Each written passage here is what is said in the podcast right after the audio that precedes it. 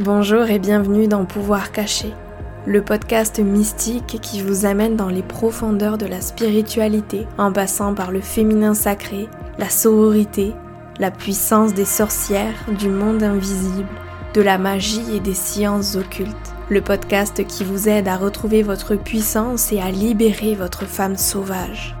Je m'appelle Noélie, je suis professeure de yoga, guide holistique, praticienne de Theta Healing et facilitatrice de rituels de lune. J'accompagne les femmes grâce à l'astrologie, au tarot, au féminin sacré et à la puissance du monde invisible afin de les guider sur le chemin de la femme puissante. Alors installez-vous confortablement et je vous souhaite une très belle écoute. Bonjour tout le monde, je suis ravie de vous retrouver dans ce tout nouvel épisode de podcast un petit peu spécial puisqu'aujourd'hui c'est vous qui allez m'interviewer. Je vais répondre aux questions que vous m'avez posées sur Instagram euh, suite à la requête que je fais tout simplement euh, dans une story où je vous ai demandé de me poser les questions auxquelles euh, vous avez envie que je réponde dans le podcast. Donc voilà, j'ai relevé toutes les questions que j'ai reçues. J'ai essayé de les organiser et je vais répondre, je vais répondre à ces questions dans cet épisode. Euh, voilà, merci euh, beaucoup pour votre réactivité, pour toutes les questions qui ont été posées. J'ai essayé de sélectionner celles qui avaient le plus de sens par rapport aux thématiques abordées dans le podcast. Donc voilà, j'espère que cet épisode vous plaira et sur ce, je vous souhaite une très belle écoute. Ok, on est parti. La première question qu'on m'a posée, euh, c'est une question ultra vague. Qu'est-ce que la spiritualité? Euh, Pour moi, la spiritualité, c'est quelque chose qui se vit personnellement. De manière générale, j'ai envie de dire, la spiritualité, c'est quand on se questionne sur quelque chose de plus grand. Pour moi, euh, ça peut être par exemple quand on va regarder le ciel et qu'on va se demander s'il n'y a pas quelque chose de plus grand derrière ça, ou alors peut-être quand on perd un être cher et qu'on regarde les étoiles et qu'on se dit pourquoi, où est partie cette personne? Voilà, c'est quand on, se pose des questions sur euh, quelque chose de plus grand, quelque chose d'inexplicable aussi. C'est un cheminement qui est très personnel et donc très difficile à expliquer à mon sens de manière peut-être un petit peu plus simple, euh, c'est, ce serait pour moi d'être euh, en harmonie avec soi-même et avec tout ce qui nous entoure, que ce soit la nature, les êtres vivants, et ce qui est un petit peu plus subtil et inexplicable. en cela, j'entends l'énergie universelle qui nous entoure. je sais qu'aujourd'hui, c'est il y a une image autour de la spiritualité qui est vachement rattachée euh, aux possessions matérielles. Il y a un petit peu une image capitaliste de la spiritualité euh, à laquelle on va rattacher euh, peut-être la possession de cristaux, d'oracles, de tarot, de connaissances en astrologie. Tout ça pour moi c'est c'est des outils, mais ça définit pas du tout ce qu'est la spiritualité. Pour moi, la spiritualité, c'est quelque chose qui se vit de manière personnelle. Il n'y a, pas a pas besoin pardon, d'outils, euh, pas besoin de, posséder des cristaux, des oracles, euh, de faire brûler de l'encens, du palo santo. Euh, pour moi, tout ça, c'est c'est pas du bullshit, c'est comme je vous disais des outils qui permettent de venir vivre de manière plus matérielle, ce qui ne peut se ressentir physiquement de la spiritualité.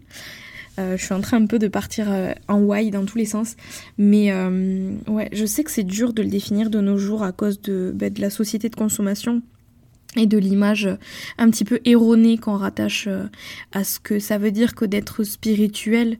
voilà, pour moi, vraiment être spirituel, c'est c'est se poser des questions en permanence sur nous, sur les autres, sur ce qui nous entoure. Voilà, c'est euh, éveiller son âme, ouvrir son esprit à quelque chose, euh, quelque chose de plus grand.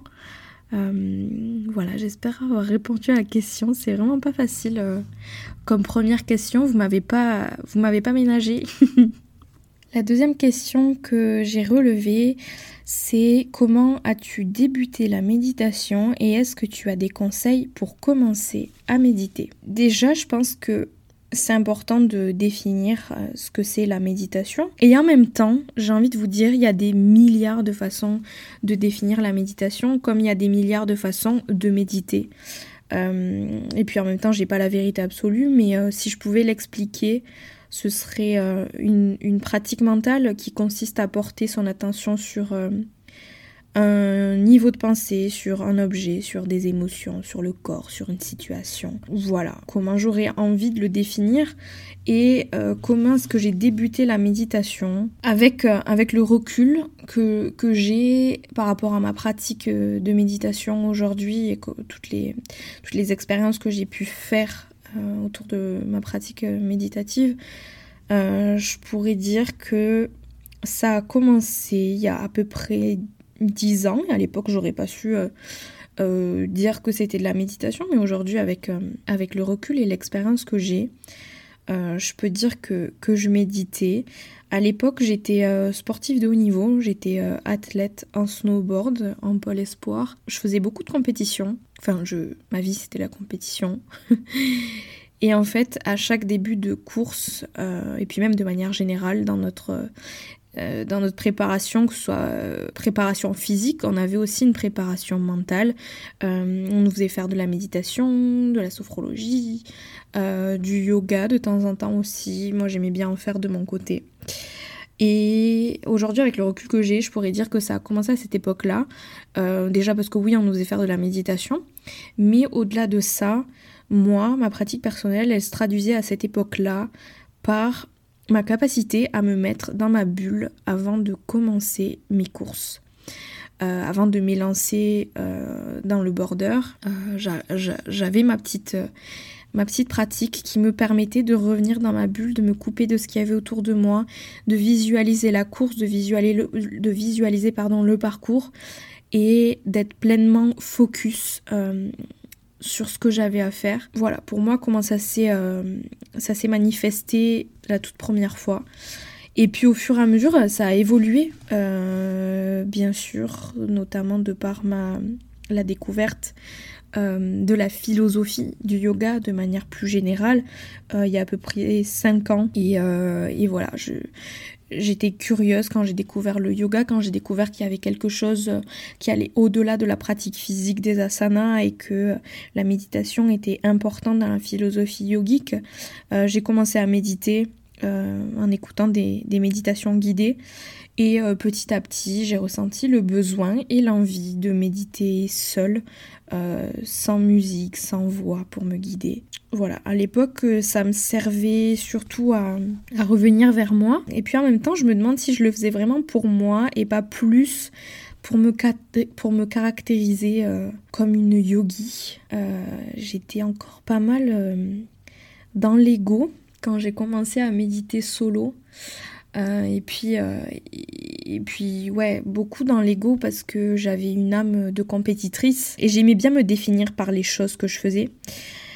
Donc voilà, et euh, petit à petit, bah, j'ai commencé à comprendre qu'il y avait quelque chose de, plus profond et euh, j'ai eu en plus de ça vraiment euh, une grosse prise de conscience comme un électrochoc pendant ma formation de yoga il y a à peu près, il y a à peu près deux ans où j'ai pu expérimenter l'aspect beaucoup plus subtil de la méditation qui ne peut s'expliquer mais seulement être expérimenté. Euh, pendant la formation de yoga, on faisait de la méditation tous les matins, 30 euh, minutes en silence. Et puis là, vraiment, j'ai compris ce que ça voulait dire. Et puis en même temps, j'ai pu mettre un mot. Parce que c'est quelque chose que j'avais déjà euh, expérimenté pendant mes compètes de snow, là où j'étais vraiment dans ma bulle. Mais là, juste d'être assise, seule face à mes pensées, c'est là que pour la première fois, j'ai compris que, que c'était que l'état méditatif et comment moi je le, définis euh, maintenant que j'ai pu, j'ai pu tâter ça, j'ai pu le ressentir, ce serait euh, cette idée que je, suis là quand je médite, je suis là dans mon corps, mais en même temps je suis pas là. Euh, c'est très bizarre, c'est comme si mon âme était venue se recroqueviller au plus profond de moi-même. ça fait un peu perché de dire ça, mais en réalité c'est comme ça que je le ressens, c'est-à-dire que je suis là, j'entends ce qui se passe autour de moi, mais en même temps je suis pas là, il y a aucune réaction face au bruit, face aux perturbations qu'il y a autour de moi. Et euh, c'est pour moi, c'est pas, euh, c'est pas cette idée-là de, s'arrêter de penser. Euh, que, les choses soient claires, on est, on est des êtres humains. Je sais pas si quelqu'un a déjà réussi à s'arrêter de penser, mais pour moi, c'est pas, c'est pas ce qui définit la méditation. Et puis aujourd'hui, en même temps, ma méditation, elle ressemble, elle ressemble pas, pas tellement à, au fait de s'asseoir. Hum, aujourd'hui, c'est beaucoup plus vaste que ça. Euh, et puis j'ai réussi aussi à me détacher des injonctions euh, qu'on se met, qu'on nous met, euh, surtout quand on est prof de yoga, là où on a cette idée-là qu'il faut méditer tous les jours, il faut pratiquer tous les jours.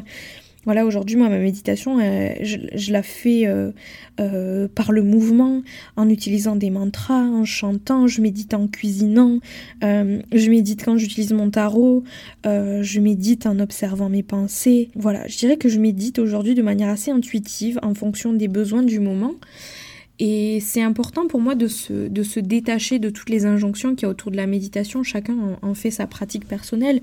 Et pour répondre à ta deuxième question qui était euh, euh, des conseils pour commencer la méditation, pour moi, euh, déjà ce serait de, voir ce qui, te parle le plus. Est-ce que c'est d'écouter des méditations guidées? Et dans ce cas-là ben, de te laisser guider ça peut être super chouette quand on commence ou alors ça peut être simplement d'intégrer des moments de pleine conscience dans ta journée, euh, d'être capable de, de, porter une attention vraiment très précise et accrue sur tes pensées, sur tes, sur tes façons de réagir face à certaines situations, face à certaines critiques. Euh, voilà, prendre le temps d'observer ses pensées, prendre le temps d'observer ce qui se passe à l'intérieur de toi et, euh, et pouvoir agir en conséquence à l'écoute de ton monde intérieur. Voilà, ça fait une longue réponse, mais j'espère avoir répondu, d'avoir répondu à la question. La troisième question que j'ai relevée et que je trouve plutôt amusante, c'est quelle est ta carte de tarot préférée? Euh, Je dirais que c'est la carte de la grande prêtresse. Vous irez voir si vous voulez. Et là, je tiens à préciser aussi que j'utilise pas le, tarot de Marseille. J'utilise le tarot du Rider Waite. qui, qui, est un outil juste merveilleux euh, et là encore, je tiens à préciser parce qu'il y a tout, souvent, très souvent, euh, cette idée que le tarot, c'est le tarot de Marseille. Eh bien non, figurez-vous que non. Donc voilà, peut-être que ça fera le, sujet d'une autre, euh, d'un autre épisode de podcast, euh, l'histoire du tarot, et te détacher de cette idée-là que, le tarot, c'est pas le tarot de Marseille. Mais bref, c'est pas du tout le sujet de la question. Je disais donc que ma carte de tarot préférée, c'est la carte de la grande prêtresse, euh, qui est une carte qui nous invite à honorer notre cyclicité. Euh, c'est une carte qui est rattachée au mythe de Perséphone, qui, qui, nous ramène directement à, à cette idée-là d'accepter l'ombre, et de l'honorer tout autant que tout autant qu'on honore notre lumière, accepter qu'on est fait d'ombre et qu'on est fait de lumière aussi et que on ne peut pas fonctionner l'un sans l'autre. C'est cette idée de, s'accepter dans, notre complexité euh, de manière complète euh, et de manière non dualiste, non duel. Je sais pas trop comment dire, mais euh, je pense que vous avez compris où est-ce que je veux en venir et, et s'accepter en tant que tout. Euh, voilà, accepter d'avoir des moments de, bas, euh, des moments de haut, euh, et puis vraiment se reconnecter aussi à cette cyclicité qu'on retrouve dans la nature avec les cycles des saisons, le cycle de la lune, mais aussi le cycle qu'on ressent toutes et tous à l'intérieur de nous, que ce soit le cycle menstruel pour les femmes ou alors le cycle, le cycle des émotions aussi, parce que parce que notre vie est cyclique tout simplement. Et je trouve que cette carte, euh, c'est un merveilleux rappel de tout ça. Et ça permet aussi de, dédramatiser la chose, de déculpabiliser et de se dire que ben c'est pas toujours tout beau tout rose, euh, que c'est pas toujours non plus tout noir, mais que ça va, ça vient, et qu'il faut savoir être à l'écoute de ces cycles, de ces phases de notre vie pour pouvoir avancer, euh, voilà, c'est une carte qui appelle aussi beaucoup à l'introspection. Et puis voilà, et puis l'histoire derrière le mythe de Perséphone est, magique, euh, magique aussi. Donc euh, voilà, si c'est quelque chose qui vous intéresse, je vous conseille fortement d'aller d'aller lire l'histoire de, de Perséphone. Et à la suite de cette question de ma carte de tarot préférée, on m'a aussi demandé quelle est ma carte, quelle est la carte de tarot que je déteste. J'en déteste aucune, à vrai dire. Euh, je trouve qu'elles ont toutes un message merveilleux, un enseignement merveilleux à faire passer. Et moi, je vois vraiment le tarot comme un outil euh, un outil d'empouvoirment. C'est pas des mots français, mais euh, on peut pas les traduire directement de l'anglais. Mais, mais dans l'idée, ouais, c'est un outil qui permet de, de retrouver le pouvoir dans notre vie et de faire remonter l'inconscient dans le conscient. Donc forcément, quand on pense comme ça et quand on voit cet outil-là comme ça, il euh, n'y bah, a, rien qui y a rien qui peut être détesté, il n'y a rien qui est négatif, tout est source d'apprentissage et d'évolution personnelle. Donc, euh, donc voilà. Ok, prochaine question. Comment as-tu découvert le yoga? Euh, Je pense que c'est très bizarre, mais j'ai l'impression d'avoir toujours, entre guillemets, fait du yoga, du moins la pratique physique. Euh, je me souviens quand j'étais à l'internat il y a, y a 9 ans, je, faisais des vidéos de yoga dans ma chambre et puis en même temps je voyais vraiment que l'aspect asana, la pratique physique au yoga. Euh, mais je dirais que j'ai vraiment découvert le yoga euh, dans, sa, dans sa philosophie plus intégrale il y a de ça 5 ans peut-être. Euh, suite à un cours de yoga avec une professeure merveilleuse qui m'a vraiment ouverte à la philosophie du yoga et qui a fait que euh, j'ai développé une ouverture d'esprit, une certaine ouverture à la spiritualité. Euh, je dirais que le yoga, ça m'a vraiment ouvert par rapport à ça. Euh, mais pour en, venir à, pour en venir à la question plus précisément, j'ai découvert le yoga, oui, avec cette, avec cette personne de manière, euh, de manière assez intense, puisqu'elle a soulevé des sujets qui nous touchent tous, quoi comme euh, l'importance de revenir à l'instant présent, dans la société dans laquelle on vit, euh, qu'on est toujours en train de courir après le, futur et de ressasser le passé. Euh, voilà, elle a abordé plusieurs, plusieurs sujets comme ça. Elle nous lisait des passages de la Bhagavad Gita, elle nous lisait des passages des Yoga Sutras de Patanjali. Elle faisait référence à la philosophie, à la philosophie du yoga tout simplement. Et je pense que c'est là que, j'ai découvert le yoga. Et puis ça m'a aidé aussi à, je divague un peu par rapport à la question, mais je pense que c'est important de, raconter ça aussi. Euh, ça m'a permis de me reconnecter aussi à mon yin, parce que jusqu'à présent, euh, enfin jusque, jusque là, j'étais beaucoup dans le yang, avec cet esprit de, compétition, euh, volonté de performer dans le snowboard, d'exceller en permanence. C'était beaucoup dans l'action, je prenais pas le temps de me questionner. Et puis, et puis voilà, et puis ensuite, je me suis blessée, j'ai, je me suis cassé trois fois le, le genou, le même genou, deux fois les croisés. Une fois, je me suis arraché la rotule. J'ai eu trois opérations sur ce même genou. Et puis, au bout d'un moment, euh, ça m'a forcé à me questionner euh, et puis à me à remettre en question ma, vision des choses, ma façon de, de m'écouter. Enfin, ah, clairement, je m'écoutais pas du tout.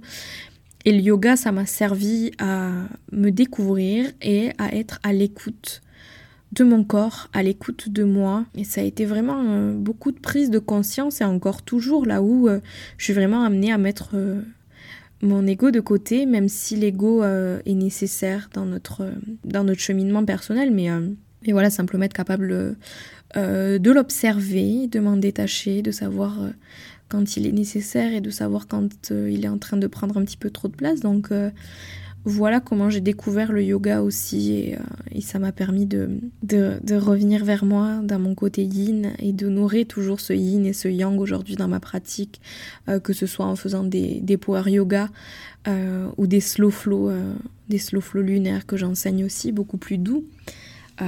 donc voilà, et puis en même temps je découvre toujours le yoga.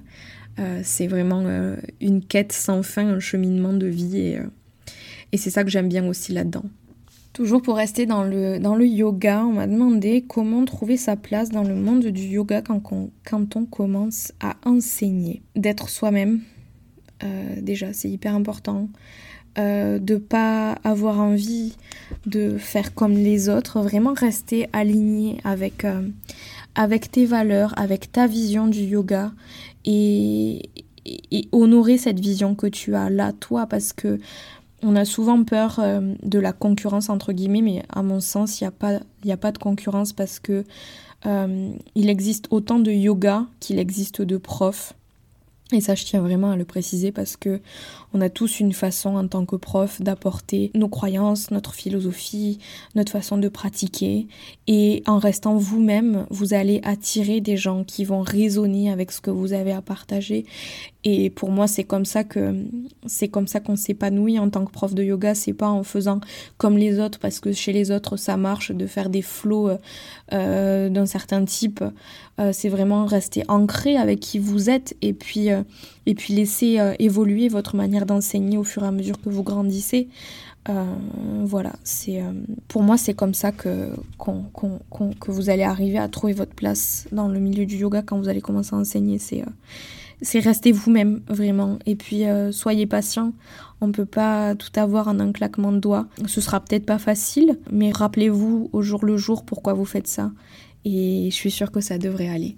Et puis de manière générale, essayez de pas trop regarder ce que font les autres. Puis on a beaucoup souvent tendance à, accrocher une image, à rattacher une image, pardon, au prof de yoga qui dit pas de gros mots, qui est toujours calme, qui médite tous les jours, qui pratique tous les jours. Mais en fait, faut se sortir toutes ces injonctions de la tête. Euh, voilà, moi je, moi je je dis beaucoup de gros mots, euh, je médite pas tous les jours, je pratique pas tous les jours, et c'est ok, ça, ça enlève à rien euh, votre légitimité. Donc, euh, donc voilà aussi prendre conscience de ça. Si vous le faites avec le cœur, vous êtes légitime. Vous êtes légitime à enseigner. Vous avez tout autant de place qui vous attend que les autres profs de yoga. Il y a de la place pour tout le monde, donc vous en faites pas pour ça. La question suivante que j'ai reçue, euh, c'est Toi, ça veut dire quoi être une sorcière? Pour moi, la sorcière, c'est un archétype qu'on incarne avant tout. Euh, et quand on incarne cet archétype, c'est une réappropriation de la puissance du féminin sauvage. Euh, en ce qu'on ne va pas bafouer l'énergie masculine, on va pas bafouer l'énergie féminine, mais on va vraiment trouver une harmonie entre les deux. Et je sais qu'aujourd'hui, il y a une image assez capitaliste euh, de la sorcière. Euh, c'est la mode des rituels, c'est la mode de, la magie, c'est la mode... Euh, enfin bref, vous voyez très bien où c'est que je veux en venir et puis je blâme personne parce que moi c'est quelque chose que je fais. Mais, je pense qu'on ne fait pas tous ça, on partage pas tous autour de l'archétype de la sorcière pour les mêmes raisons. Il y en a qui voient plus un effet de mode autour de ça et très honnêtement ça me saoule grave.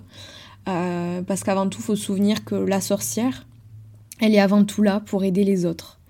Euh, dans l'ancien temps, la sorcière, avant soit, avant que les sorcières soient, soient brûlées sur le bûcher, c'était des personnes qu'on allait voir quand on avait besoin euh, de se soigner, de soigner des maux du corps, des maux de l'esprit. Euh, donc voilà, pour moi, la sorcière, elle est surtout là pour, pour aider les autres en utilisant les outils qu'elle possède, que ce soit des outils magiques, je sais pas moi, le tarot, les plantes, l'astrologie, que sais-je.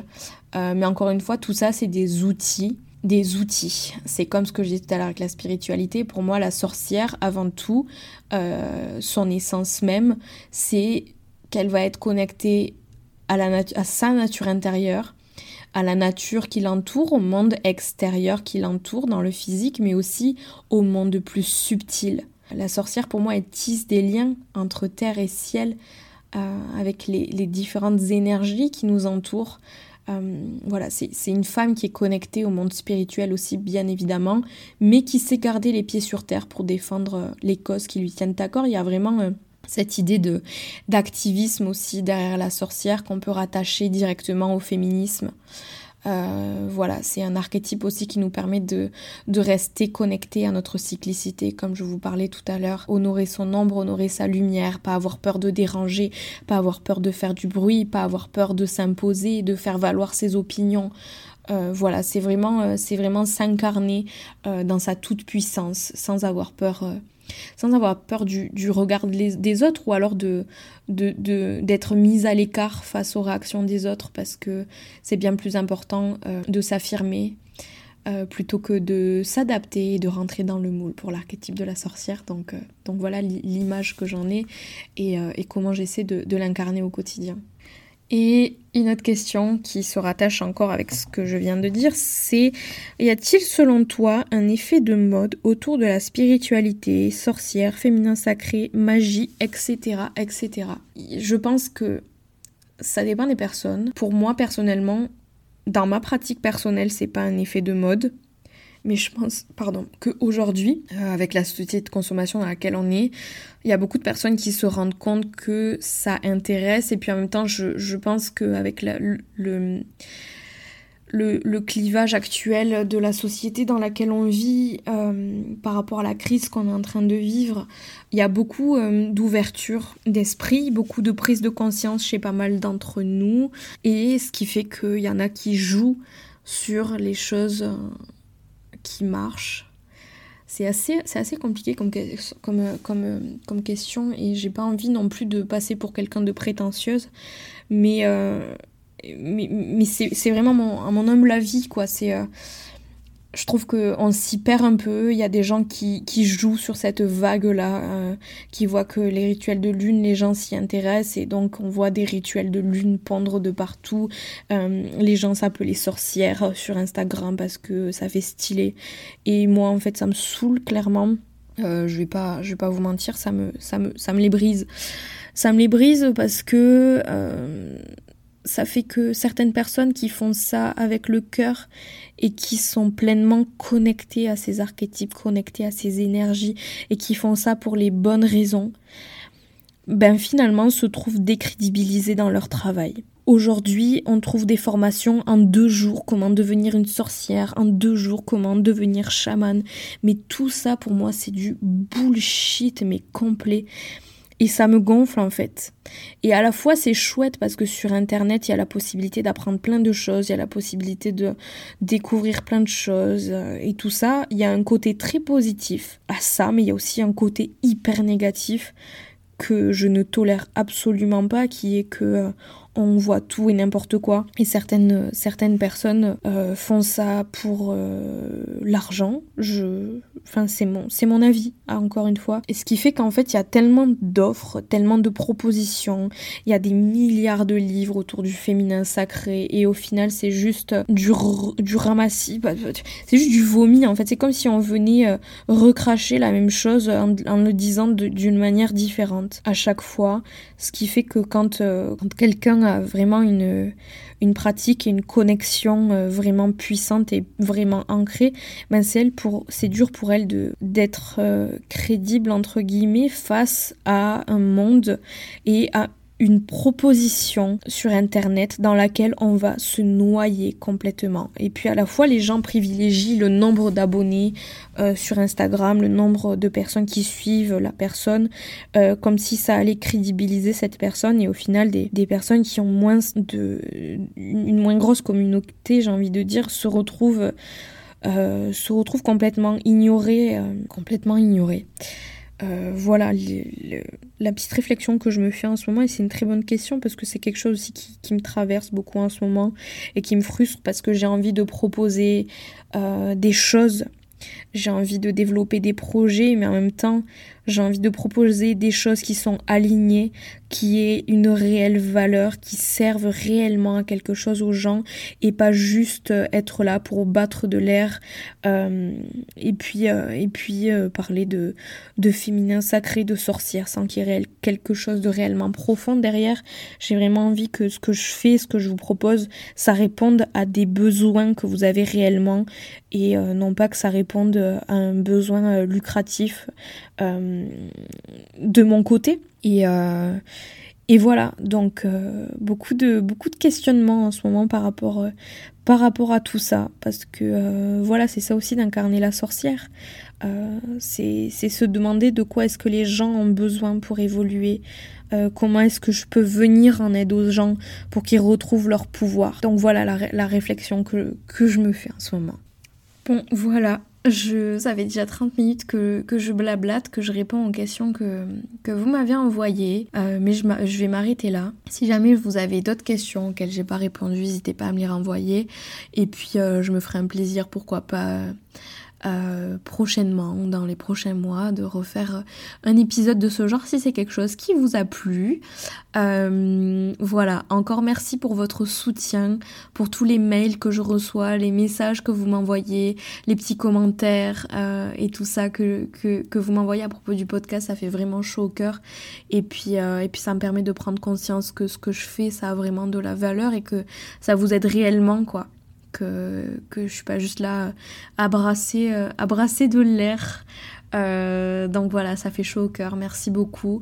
Et puis si cet épisode vous a plu, si le podcast de manière générale vous plaît, pensez à le partager sur les réseaux parce que c'est comme ça que vous pouvez soutenir le podcast, que vous pouvez me soutenir et que vous pouvez aussi euh, diffuser ces messages euh, qui sont importants et qui, qui me tiennent à cœur et puis qui vous tiennent à cœur aussi probablement si vous êtes là en train de m'écouter. Euh, voilà, donc n'hésitez pas à partager les épisodes euh, sur les réseaux en me taguant pour que je puisse le voir et qu'on puisse avoir des discussions aussi. Et puis bien sûr, n'hésitez pas à noter le podcast avec 5 étoiles de préférence sur Apple Podcast, qui est la seule plateforme qui permet de, de laisser un avis et une note. Euh, donc voilà, je vous invite aussi à laisser un petit commentaire si, si le cœur vous en dit, si vous avez envie de, de me soutenir dans ce projet-là euh, donc voilà. Encore merci à tout le monde et puis je vous souhaite de passer une agréable journée, soirée, matinée en fonction de l'heure à laquelle vous écouterez cet épisode. Je vous embrasse bien fort et je vous dis à la semaine prochaine dans un nouvel épisode. Ciao ciao